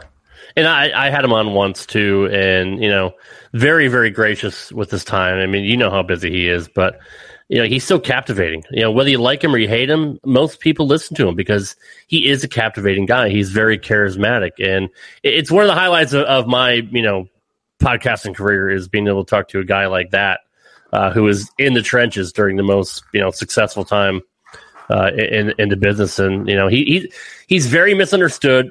I mean, Yeah. obviously he's he's a New Yorker, he's braggadocious, but he's always why working. yes, he's always working, always working, and not many people know the actual true Vince Russo that thankfully I've been able to see, you know, a little bit behind the scenes of. The Rad Turtles Wrestling Podcast. Let me ask you a question. I'm going to put my interview hat back on just because I feel more comfortable doing so. That's fine. Go ahead. So you've done a lot of interviews. You know, you you've talked to wrestling personalities. Mm-hmm. You know, big and small and everywhere in between. Who's the one that you felt either most disappointed by, or afterwards just the the bubble just was completely burst over your head? Wow. Um, I can honestly say nobody. Like I haven't had. Oh, interesting. Okay. I have not had a bad experience. Well, I had a bad experience with. I don't even mind talking about it because it was the worst interview I ever did. Was Dustin Thomas, the uh, the, the quadriplegic wrestler? Never heard Uh, of him. Never heard of him. No, not many people have. So, uh, but no, honestly, I, I've Tracy Smothers was fantastic. He was on with his Great, author yep. John John Cosper. Um, John I've had Cosper's a great guy. Yep. Yes, he is. I've had both the Killer Bees on. Jim, Jim puts That's me. His, he puts me in his email chain every week, sending me like uh, links to Bruce Springsteen songs because he's a huge, huge. He sent me his book and autographs and all that. Like he's cool. Brian Blair was great. I love Brian Blair. Uh, Nikita Koloff was absolutely fantastic. I mean, such a super super nice guy. I talked to. This hasn't released yet, but uh, I just did an interview today with Ross and Marshall Von Erich. You want to talk Oh, about Cool. two super cool, very very humble uh, Christian kids. Uh, Yeah. They they were fantastic to talk to. Um, Jimmy Korderas was great. Dr. Tom was great. Um, Sean Mooney I had on. He was he was fantastic. I haven't. I've been blessed, and I know that's overused statement nowadays, but I've, I've literally been blessed to not have a negative experience. That's very good. I didn't ask for the Mutual Admiration Society club members. I didn't ask for all that. I want to know who the sucky ones were. But uh, no, that's a great list. I didn't have any. Now, now I've met people at meet and greets. You know, like Scott Hall when he was back back in the day when he was still doing you know drinking and drugs and all that. He was a super fucking douche. Just incredible. PJ did a, a wrestling convention in Connecticut in 09. Um, he had Scott Hall there. He had New Jack. Uh, Marty Jannetty was there. Tom Brandi. Oh, that, that let me Um, tell you that that one did not end well. I could tell you, uh, no one, knowing about that convention, there was a lot of drama with that one. Yeah, um, Harley Race was there. I thank God I got to meet Harley and Terry Funk. Like that was really cool. But I, Scott Hall was the biggest douchebag to me. Now, thankfully, I got to meet him years later. He came down to Sparta, Tennessee, uh, when DDP got him clean, and him and Kevin Nash did a signing. Uh, and he was really, really cool. Then I was like, dude, last time I met you, you were a fucking douchebag. He's like, I know, but uh, Oh, I'm sure yeah, that's exactly what he wanted to hear. Well, hey, whatever. I, you know, Just tell him he was great in the ladder Yeah. match and move on. right, right. No, but no, he admitted he's like, yeah, I, I'm sure I was fucked up or something, but yeah. Um, so yeah, even Shawn Michaels. When I first met Shawn Michaels, I only met him once. He was just off his first title win at uh, at WrestleMania 12. He was doing a signing in Hartford for an arena football team that they had, and uh, it was maybe a month or two later. And I had the um, the uh, WWF magazine that he was on the cover of uh, when he won the title. Idolized him. My absolute 100% f- most favorite wrestler still is my favorite wrestler of all time. Um, I used to wrestle as him as a kid with my friends. Me and my buddy were the Rockers. You're like, making me uncomfortable now. Okay, sorry, sorry. I, I'm on. love, I'm on Team Marty, so you're making me feel very uncomfortable. yeah, my best my best friend was Marty and I was Shawn, which is hilarious. I always gave him shit when Bobby Heenan pinned him at, at WrestleMania 80 or uh, Survivor Series 89. But uh, uh, anyway, I had the better end of the deal when it came to to the Rockers. But I met Shawn and I'm like, oh god, like I can't wait to meet this guy. And I got up to the line and. Keep in mind, he's a baby face at that point. You know what I mean? Like he's supposed to be smiling and hugging baby, you know, kissing babies and shaking hands. He was the absolute worst. And like, people always say you never want to meet your idols because they're probably going to disappoint you, right? That's the old saying. He was a fucking douchebag to me, and I'm like, it totally deflated me. I was like, man, I'm so glad. I can't believe you won the title. I was like, I've been waiting so long for you to get it. And he's like, yeah, me too. And I'm like, oh, fuck you, man. Like, really? And then he wrote like, love HBK, Shawn Michaels. I'm like, yeah, whatever. So that that hurt. Like that was my number one like worst moment uh, you know, meeting my idols. But thankfully, in the podcast side, I've had nothing but good stuff. Well, that's good. Very, very nice to hear. I, I like to hear positive stories, so that's good. Yeah, yeah. But I wish I could meet Shawn now since he's cleaned up and he's you know, he's Is a Christian now. not really the same guy anymore. It's uh, No, not at all. a little different. I, I don't recall. I don't. I never met him as a kid growing up. I mean, I've I've met him since you know Right. on the convention scene and stuff. But you know, I I can't ever say on the convention side. I don't think I've ever dealt with anybody who's been a problem or had an issue or, or anything like that. I mean, and I've been around the block a couple times and back. I don't think I've ever really dealt with anybody, even in like you know the mid 2000s. Scott Hall, man, one of the funniest things I ever saw was at uh, a convention in New York around 2000, yeah, 2004 ish maybe. It was uh, Hogan, was it Hogan Hall? No, it was Hall Nash and X Pac. I want to say it was like one of the first signings they all did together. Hall was the man. He was like, uh, you know, he was like charismatic as hell, making everybody laugh. They were, I think him and Nash were either wearing matching like jumpsuits or something, but they, it was, it was just, it was a great, uh, great experience. And then, um, he did my convention in Richmond in, uh, 2018. Um, we, John and I, my John, did three uh, TMPT conventions in um, Richmond, Virginia, and Scott Hall was at number two. And um, I mean, just an absolute gem. Just nothing but positive uh, coming out of that. He was amazing that day. That's cool. Yeah, no, I mean, he was just having a bad day. He was in a bad mood. It was hot in there. He he said, if, if you guys don't get a, literally his words, if you don't get a fucking fan or air conditioner in here, I'm leaving. And I'm like, oh, shit. that was right when I walked into the room. I'm like, well, that's a great first impression. Chico. yeah. So, uh, but no, um, Bob Backlund was super nice. I met him there. Ox Great dude. Ox Baker was, was Great very, dude. was very, very nice. Uh, I, I, I bought an autograph from him and he sang me a song. It was a cool moment. Staple of those Northeast shows. Yeah, yeah, absolutely. So, and PJ was nice. I mean, I don't know what he was going through at the time, but I mean, you know, he he was. I got a chance to talk to him for a couple minutes, and he was so busy that day. But Love he him was to death. Love he him was to death. yeah, he was a good guy. He was a really good guy. But have I mean, now have you had any bad experiences on on your podcast, or do you do you not want to call anybody out? Um, Nah, no, I mean we've had some, you know, like from when John and I were doing the shows together. I mean, just some interviews that were lackluster. Yeah. um, that I don't think were really, you know, up to snuff. I mean, you know, they they might get shit downloads comp- uh, uh, in the wor- in the eyes of uh, Johnny podcasting, but um, now the only one that John and I ever really talked about as, as being like somebody that we were just kind of like eh, with was Chyna. Um, Chyna had just come back in the states uh, from living in Japan and uh, was filming a documentary.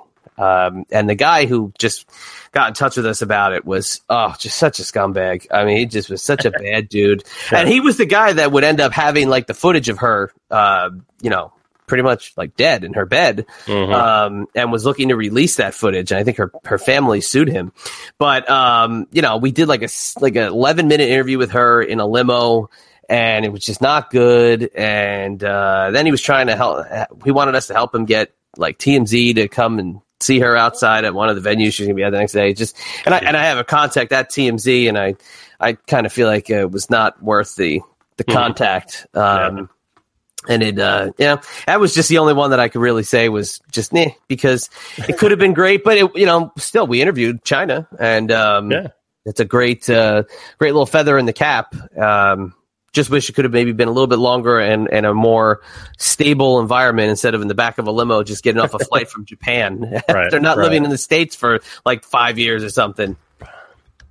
We all can't be, you know, Dave LaGreca and Busted Open Radio and have endless amounts of, of anybody he really wants on the show. Well, you know, Um, that's more power to him. I, I met Yeah. him through Francine, and uh, you know, I, I never listened to Busted Open. Um, but what I gave him It's a credit good for, show, actually. It's a good show, actually. well, what I give them credit for is um, is the fa- and I heard that whatever his previous iteration of the show ended quite ca- uh, controversially, and now Bully Ray is in there in the uh, the co-hosting chair. I Mhm. guess whoever Yeah. the the past uh, hosting duo was was ended in quite an abrupt way. But um, I, I give him credit for this. Wrestling penetrating the mainstream has a love hate relationship. For some reason, wrestling articles are are amazing to be on. You know, the New York Post and uh, Forbes and the Wall Street Journal and all these weird media outlets. But on the actual radio, it's very hard to penetrate that. Yeah. And uh, I give them all the credit in the world for for the duration of their show and how long it's gone on for, because a lot of guys would kill for that, and he's uh, he's done a great job. But the LaGreca name in radio is uh, it carries a lot of weight, and Yeah, uh, you know it's an absolute uh, credit to their um, you know their show that they've kept it going as long as they have. Yeah, I mean, I think right now they're they're still the number one sports show on Sirius uh, XM. So Golf I mean, clap. Good job. Yeah, yeah, exactly. but no, actually, it, it is a good show. But it, it does help having Bully Ray and Mark Henry as the part-time co-host. Tommy Dreamer's on there a lot. So, um, but yeah, they've made friends, and connections over the years, and they, they pretty much can get whoever they want. But uh, you know, Hey, they've helped promote my shows, so it's That's uh, cool. It's That's all cool. good. They promoted one of the conventions, and Mhm. you know, Francine's gone on there a couple times. I think Shane's been on there once or twice. So you know, I can't. Uh, I'm not going to say anything derogatory. That's one Right. thing we don't do. We never did that, and uh, again, I still don't count this as anything derogatory. That we've kept our nose out of. Uh, you know, feuds and stuff for this long, so not Yeah. going to discredit anyone. And unfortunately, you know, with with with Johnny podcasting, that's all he did. You know, was was have some kind of drama, whether it was the creative control guys, or he was fighting with uh, the grapplers on Twitter, or he was you know fighting with with Lane and Russo. It's like it's like almost like he wasn't happy unless he was surrounded by some kind of drama, or, or maybe he used it to try to get his name and try to get a rub from those guys. I don't know. I mean, it's it just seems like it was always something going on, and that's why a lot of his other shows left too, and and, and did their own thing, and uh, not like they're they're all you know burning down the world anyway, but uh, a lot of people other than me because I'm I don't know stupid. you I are real though, right? You are confirming you're. I am no. I am You're not a you're not a fake account I- with a I- cartoon picture. no, that's my uh, that's my uh, I forgot the name of it. That's my little avatar thing. Uh, no, Just I making sure. at, at Red Rob Gaming on, on Twitter. But no, um, yeah, there's other shows that saw the writing on the wall and be like, yeah, this guy's this guy's not who he says he is. And you know, I've only told the truth. Like, yeah, I'll talk shit about him. I'll make funny jokes on Twitter and, and kind of bully him and all that. But I'm still everything I've done is tell the truth. Everything Feeney and Husey and Durbin have done is tell the truth. And he used to tell me how much of scumbags they were and they're liars and they're deceivers and don't believe anything they say. When I got to talk to each of them privately after John supposedly kicked me out, even though I was ready to leave anyway, everything that they told me was 100% spot on. And everything that I've ever said on any show, whether it's Get My Go, whether it's on this podcast or, or, or anywhere else, it's been the truth. The guy is, he's a carny. Like without even being in the business, he, he's, he, he's a carny man. He'll say whatever it takes to get people in the door, you know, and, and use smoke and mirrors and manipulate numbers and try to make people think he's a big deal. When honestly, nobody knows who he is. Yeah, I, don't I just can't play up the numbers thing, man. You know, it just it's one of those things. I I don't. I can't obsess over that stuff. I mean, like, Yeah. what are you, And what are you going to freaking do? I, I could not do that. You know, it's not something that I, I mean, on Get My Go, they mentioned something about like talking about, you know, 48 downloads in three hours or some, something like that. It's like, you can't crunch the numbers like that. Yeah. You can't, you know, that will literally eat you away inside Mhm. and you'll stress and, and get all worried about why you're doing it. If I make a podcast and I put it out there for people to listen to, if one person comes back and said they enjoyed the show, That's I'm it. happy. You, you did that's your all. job. That's Yeah. all I've you know I'm satisfied with. You know, like I said, I did not jump back into doing interviews with John Paz because I'm not going to interrupt his his flow. He's doing an amazing thing, and I Oh, don't want to stop it. him. He- yeah, I'm not going to stop him. Yeah. So I kind I wanted to do something to stay on my own airwaves. And, uh, you know, I created a show called New Generation Declassified. That's just to look back at the mid 90s and, and Yeah. growing up as a fan in that era and saying, like, this is what it was like as a fan.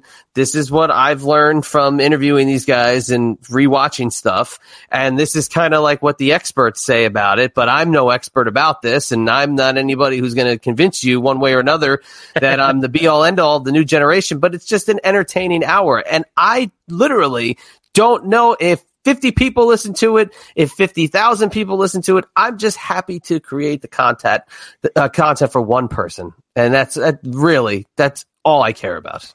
And that's a great attitude to have. And by all accounts, I thought you were a pompous douchebag. So uh, that's all I ever heard about you. My, No, is my I'm wife on the air with us tonight. Yeah, right now. Is she feeding you lines? right now, I'm fucking with you.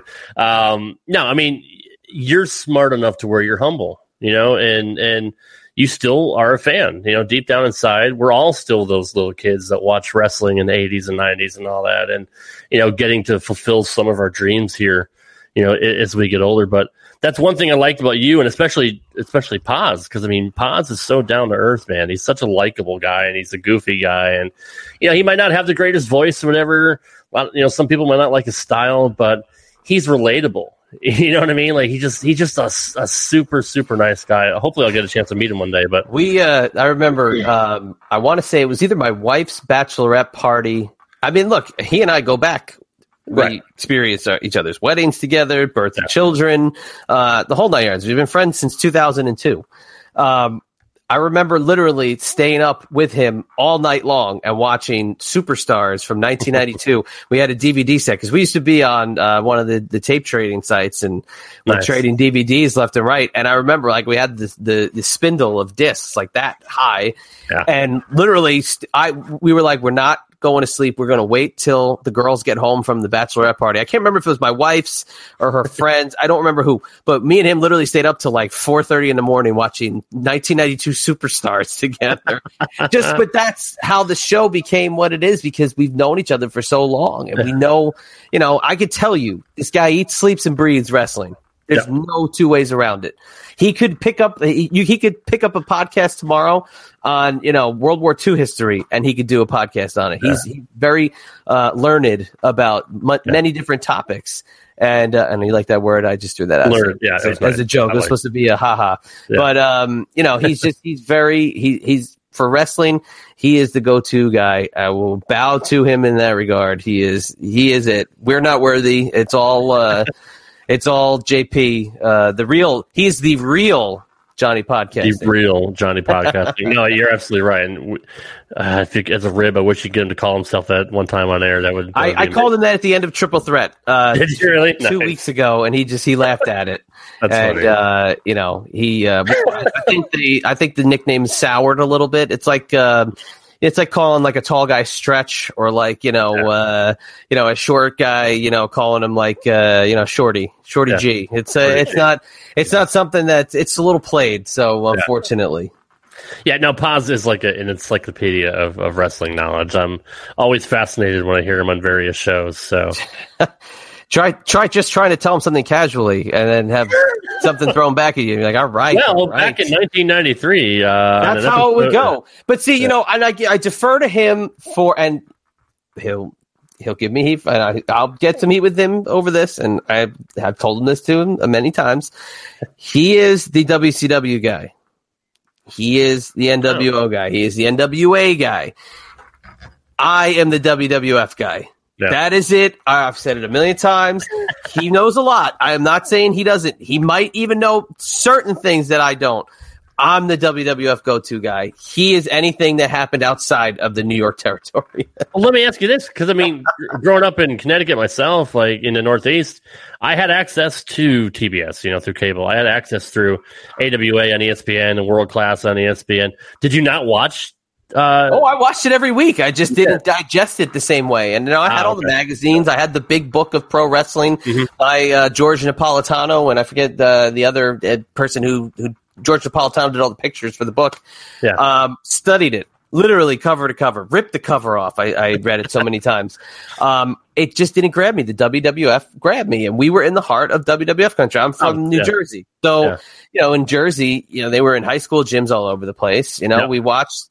Uh, we could get some if you went to somebody's house in you know like 20 minutes away they might get the philly feed Mm-hmm. of superstars and you might see stuff that you didn't see on the new york feed of Yeah. superstars then you know? MSG uh, Network. Would, would MSG have- every month watching Yeah. the MSG shows, you know, uh, primetime wrestling, wrestling spotlight, wrestling Yeah, challenge, love- superstars of wrestling, Primetime was my jam. all American wrestling. You know, Yep. there, there was Yep. uh, there's just so much that you could get in the New York area, and, and you know how it was. The Daily News would have the Slammer. You know, you'd see the results in it every uh, you know every couple of days, and and you know they were. I remember WrestleMania 11, the pullout inside of the Daily News, and Yeah. it's just we grew up in that era. But I'm the WWF guy. John is everything, but he's he's very knowledgeable and he knows a lot. I'm the go-to WWF guy. Where did he grow up? 15 minutes from where I did. no shit. No shit. But he gravitated to that style more. I think so. I think it fits him more. It's more that the more serious style, um, you know, the more uh, you know, working uh, dynamic of a match and, and Yeah. The psychology. Whereas WWF, it was colors and big guys beating little guys, and that was my that was my jam.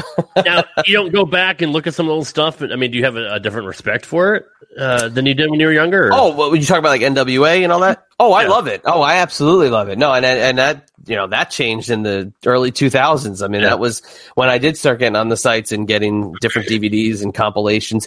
Now, and with him too, I mean, he's big into the Japanese stuff and you know guys going in. I didn't get my first you know so and so in Japan until he and I would hit the tape trading scene, and then I had Right. Hulk Hogan in Japan, and I'm like, eh, I'm going to go back to. You know, I'm going to go back to this. I'm going to go back to the finger, you know, the hand to the ear. he was pretty um, incredible though. Like in, in He Japan. was, but it just it didn't. mm, It wasn't him. Yeah. No, didn't didn't love it. Um, I don't know. Just say I love every. I love any old school wrestling now. I, Yeah. I love world class. I love the NWA. I love Mid South. Um, I, I I love uh, Memphis. Um, one of my favorite storylines ever is Mick Memphis. That's where the WWF and USWA feuded. I mean, that is like where the real first ever incarnation of the heel Mr. McMahon was uh, on television is Mick right. Memphis in 1994, Yep. and that is like that. That is a masterclass in in pro wrestling, and uh, yeah, it's uh, I've grown to appreciate everything. And ECW, how did I forget ECW? My God, right. Yeah. I mean, I'm only tied to you know its history, it's right. I, I remember getting a syndicated feed of ECW because my dad had a, a satellite dish, like way before DirecTV and all that. He had like a legit like eight foot satellite dish, and uh, just going around the various satellites, I would I found uh, a syndicated show that was on like. I don't know, like eleven o'clock at night, you know, or on Saturday night or whatever. And I'd watch it. I'm like, wow, what the hell is this? You know, I saw Shane, and I saw Tommy Dreamer, and I saw, you know, Terry Funk was there at that time, and Jericho, and I was like, wow, like it really took me aback. And then like, how have I never heard of this before?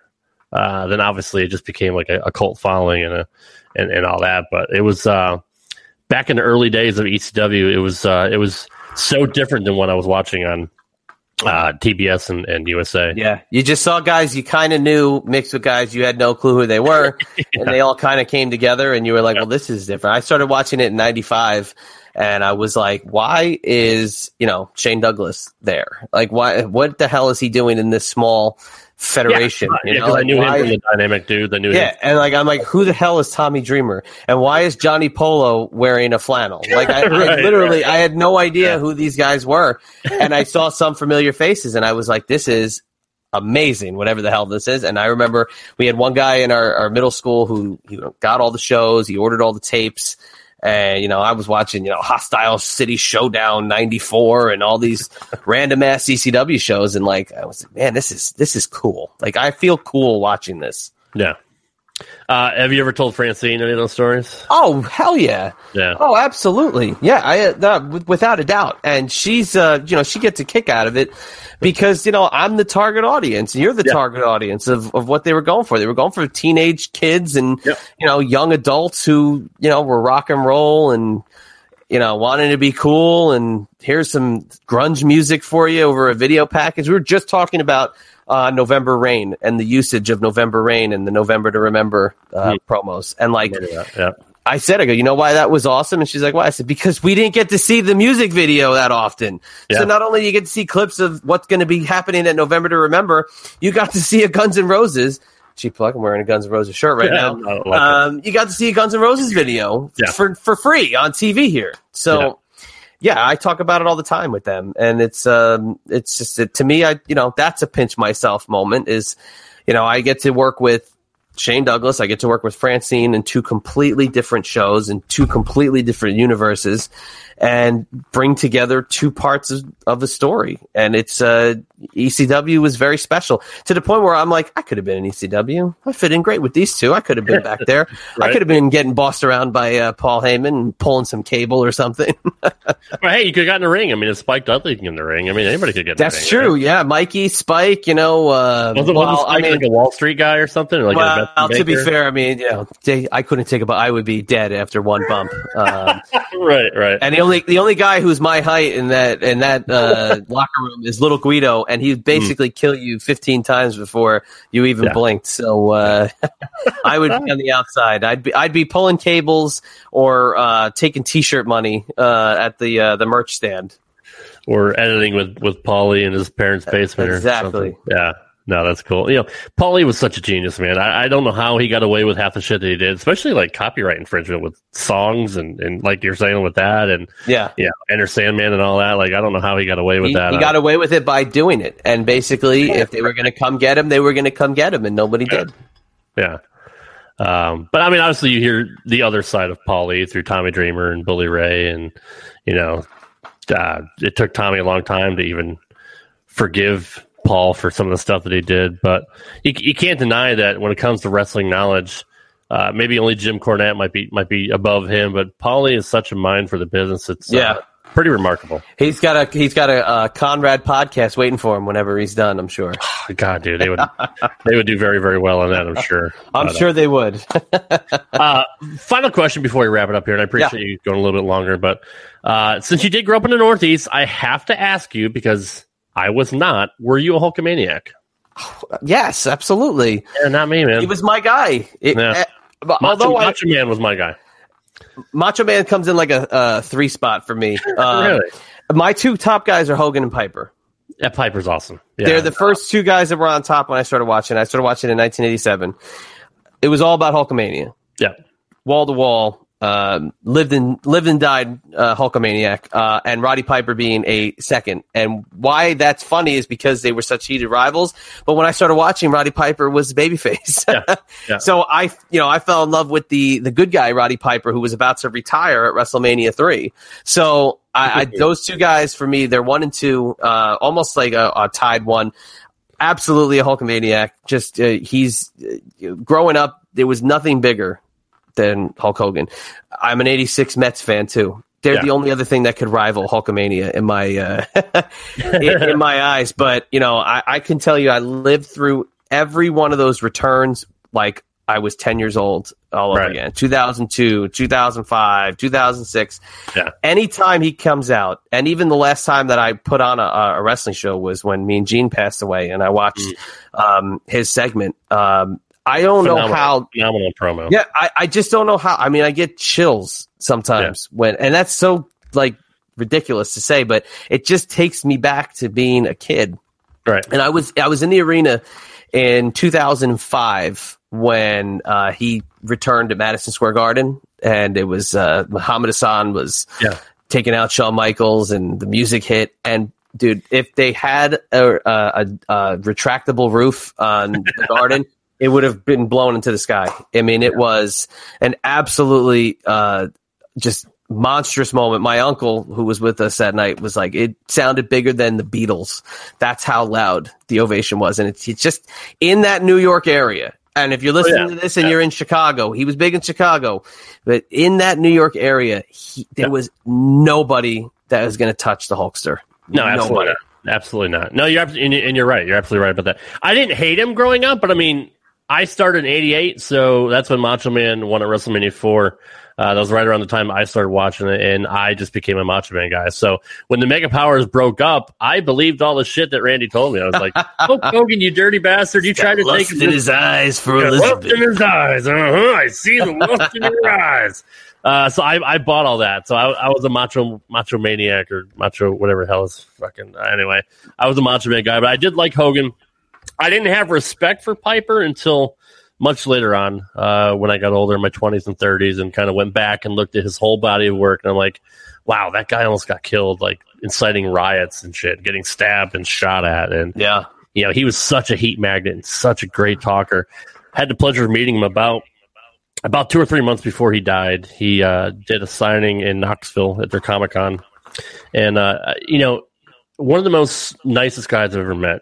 Didn't know me from Adam. Stood in line for two hours. He literally th- he's like, "Thank you for waiting so long. I'm sorry I was late, and I know there's a lot of people here to see me, but I appreciate you. You know, I appreciate you saying it."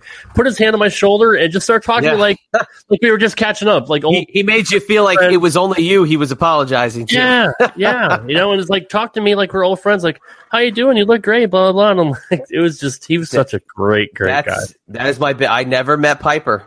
Mm, All my all my Yeah. years, I never met Piper. and I never met um, Hogan, so I mean, I would like to one time. And I met the Hulkster uh, one time, yeah, and out of body experience. He was amazing. I He bet. was uh, just out of this world. John's got a better story about the Hulkster than I do, but um, I just uh, you know it, it was it, it was a huge event.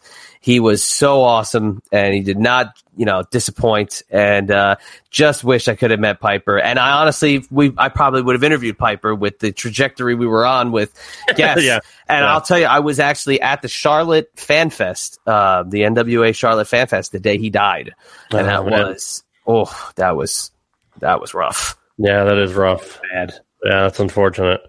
Uh, but uh, yeah, I've met great guys in person. Like Hacksaw Jim Duggan was a super, super nice guy. I got to meet him twice, and uh, I got to meet Jake the Snake on two different occasions, which is funny. He's another story. Like I met him in '92 when he had just left WWE. I think it was '92 when he left WWF and went to WCW. And uh, I think he was hopped up on coke that day. But I got to meet him a few years ago when he came to Zany's, a local comedy club here. Yeah. He, was already cleaned up uh, by then, so he was a lot nicer uh, to meet. You know, twenty years later. But um, Ric Flair, I had a bad experience with Ric Flair. Uh, la- I never la- did. Couple times, never had one. He was See, always great.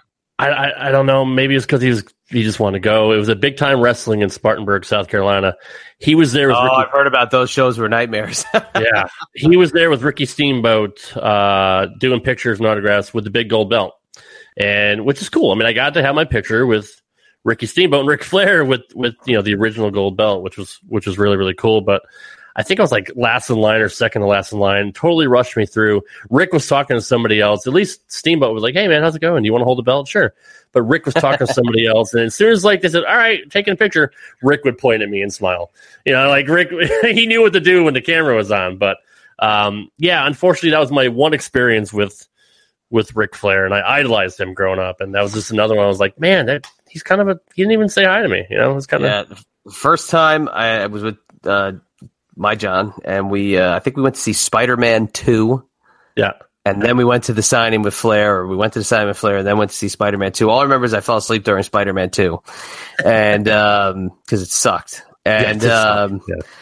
and then the other time I had, uh, Arn Anderson and Tully Blanchard and Barry Windham with me. So I kind of felt like he had no choice but to be nice. right. Yeah. I mean, yeah, I kind of had the horseman Yeah. with me, and Right. JJ too was also with with me and John that day. So it was, uh, yeah, he had no choice but to be very gracious and nice that day. wow. That's that's you want to talk about guys I would love to meet is especially uh, Barry Windham. I always thought he was so smooth in the ring and never got enough credit for being as good as he was. Yeah. Man, love But, love uh, Barry, love me some Barry Windham. That's for sure. Yeah, absolutely. So, all right, man, I won't hold you up any longer. Uh, I know we went a little bit longer than we wanted to, but I, I do appreciate you being here. Anything you want to plug you got going on coming up, uh, give your social medias and all that. I'll give you Yeah, floor. absolutely. I appreciate it. This is where I take the deep breath and uh, tell you Right, take it, right. take it, go go get a coffee because it's going to be a while. um, yeah, I mean, I got a lot of stuff going on. Um, my personal website, it's ibexclusives.com. Uh, that is where I have my side business where I do a lot of sports memorabilia and autograph signings, uh, all one on one, private autograph signings with mostly, uh, baseball players. I have, uh, signing coming up with Kane, Glenn Jacobs, uh, in a couple weeks. So, I mean, if you're looking to get an autograph, you're looking to get something signed, you can send stuff in, or I have some things that are uh, for sale as well. Um, but that's like my that's my side hustle. It's been something I've had my hands in for many many years, and it's a, a passion project. Uh, but it's also got my baseball podcast on there, where I talk to somebody from the world of baseball every single week, uh, learning some amazing things about baseball that you know you don't know and you don't see by just watching watching a game. Um, and it's been quite the experience to uh, be a part of the Place to Be Nation podcast network with that show. Unfortunately, it wasn't with reality uh, of wrestling or reality check. Yeah. But uh, also, I have Eyes Up Here with the Queen of Extreme, Francine. That is on Patreon. It's patreon.com slash Francine podcast. We have four shows a week on there. The Eyes Up Here main show, and then three extra podcasts that we throw out uh, every single week. One of them is a watch along where we could watch something from Francine's time. We could watch something else maybe she's never seen before. Uh, but whatever it is, it's a lot of fun. We have a lot of laughs. It is such a, a chill show. Um, you're bound to like it if you listen to it because we're just that entertaining. Uh, but we also have the audio now on the Creative Control Network because we don't want to just isolate the the gold that is eyes up here on Patreon. We want to share it, and it's the audio only, a part of Creative Control. That's only a few weeks in, but I'm very happy with the opportunity that Mr. Feeney passed along to us. And then anything TMPT is on TMPTEmpire.com. Uh, John's interviews, uh, Dr. Tom as well as all the links to the brand where we have the Triple Threat podcast with the franchise Shane Douglas. And if you want to follow me, it's at Chad EMB on Twitter.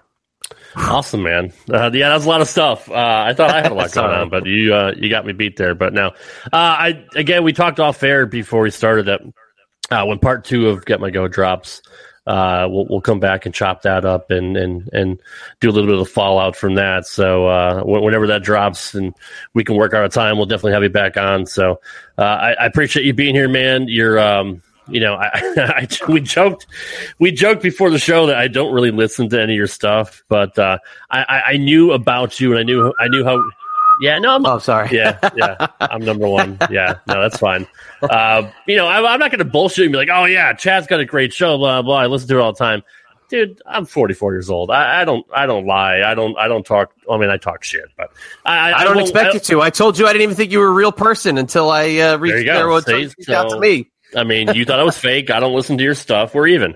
So, uh, but I, I will definitely No, go no. and listen to listen to some of your stuff now. But no, you were you were one of the guys I, I really look forward to talking to, just just based on what John told me and and how how great of a guy he put you over as. So, um, thankfully, I got to meet you in person, and he wasn't lying because uh, you know it's very very rarely that he. I tells might not be that great of a guy to him anymore. Uh, which again, you know, I'm not. Again, I'm not doing any. I'm, I'm not doing any of these shows to be malicious or be No, rude or be mean. I'm just giving my point of view because I have no dog in the fight. I'm just a, a, a guy talking to another guy.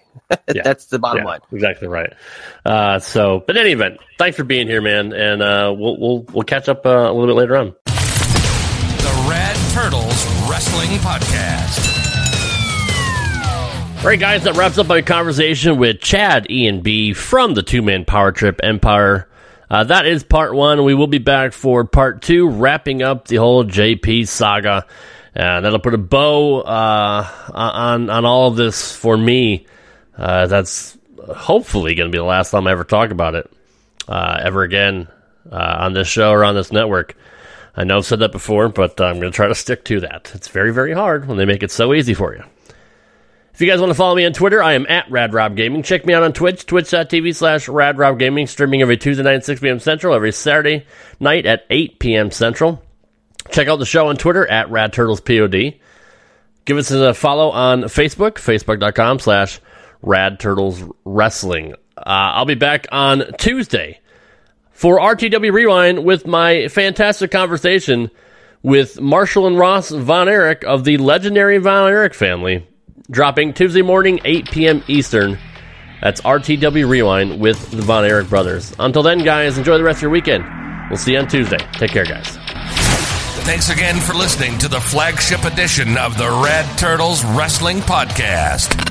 Please follow RTW on Twitter at Rad Turtles Pod.